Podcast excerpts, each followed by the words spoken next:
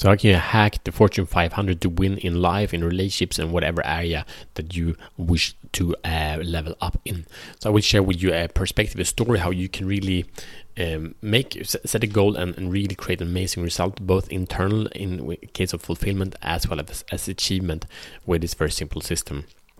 Welcome to Show the Fuck Up podcast. My name is Matt Fyron, and this show is for men that are ready to free themselves from the prison of playing small and unleash personal greatness. So, thank you for being here and wanting to be free from the prison of playing small. That's awesome.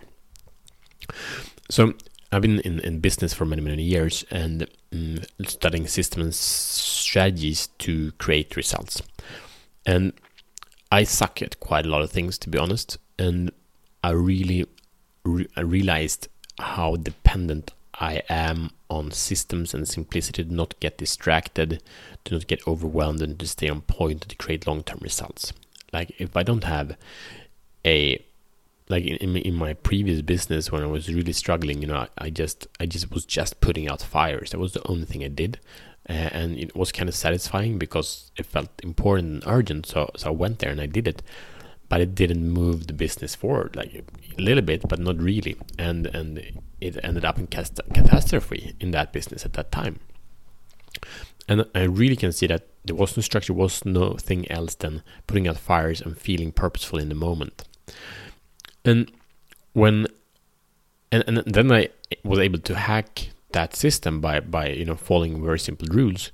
And then when i came to relationships I kind of had the same kind of issues that in my relationship, me and my wife were the same kind of conversations, were the same kind of frustrations, were the same kind of challenges that came up over and over week by week. You know, if it was sexual frustration, if it was messy, or if it was an experience of inequality in, in the household work, whatever it was, like same thing coming up over and over and over again.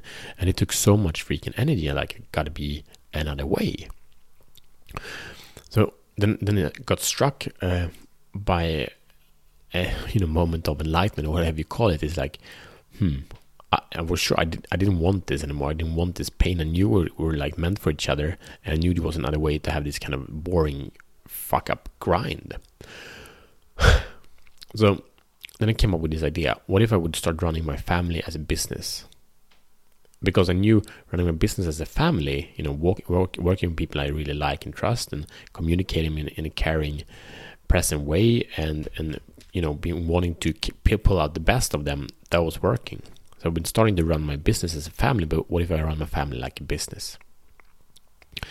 And that not to make it inhuman but really what it is to if i would start systemizing things if i would like, look at it from the rational point of view and not the chaotic point of view that family and relationships often are what changes can i make?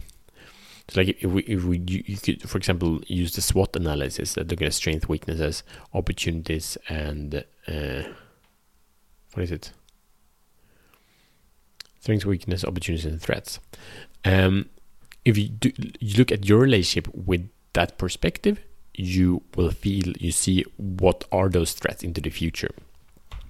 So, so what happened then? The conversations with my wife, where we very quickly realized that actually you know we knew the problems it w- wasn't like unobvious like but we could talk about it in a sense where it wasn't a big issue like we, when we were not in a fight and it's like but we need to there got to be a different way. Because we found that the core agreements like we want this to work out. That's one of the core agreements right? And from that agreement we came to second stage of, of defining the problem. And and then we sort of define the, the solution, how we actually want it to look like, and then we could say how could we help each other and support each other to get, to get to this outcome. So I mean, this is very typical kind of brainstorm or project management meeting that happens in a business, but we did it in our family when it came to sex, when it came to to practical things. And what we could soon discover was like what we wanted, what were what were our strengths, what were our weaknesses. We could find ways to overcome those. And and then we put in certain uh, triggers and system into place to really eliminate the possibilities to these kind of grinding issues to run our lives anymore. And that could be, you know, a checklist. It could be a meeting, a weekly meeting, could be a monthly meeting, could be a financial check-in meeting, could be um, processes, uh, routines. It could be whatever it is. But what I found really is like by doing these very, very simple things, it doesn't take very much time uh, uh, when we got into it. It's actually, it saves me hours of frustration per week, hours of frustration per month. And, and, and, and, um, and, and when we can spend have time to to have fun instead. And and when this kind of everyday issues comes up i'm, I'm usually like, you know i don't i'm not in the space for this now. We have a meeting planned so let's take it then. So it feels like it's still handled it's still taking responsibility for but doesn't need to happen now and in this way. And then what i started to do was checking like how can i use this kind of strategy to do um, in in other areas of life? And, and, and one example of that is is in the area of, of, of purpose and alignment uh, where I felt I had more to to give. I still feel that, but I don't feel it as a, in a conflict as it did a long time ago, or maybe not that long time ago, but but as it did before anyway. Was this experience of feeling really stuck in, in inside?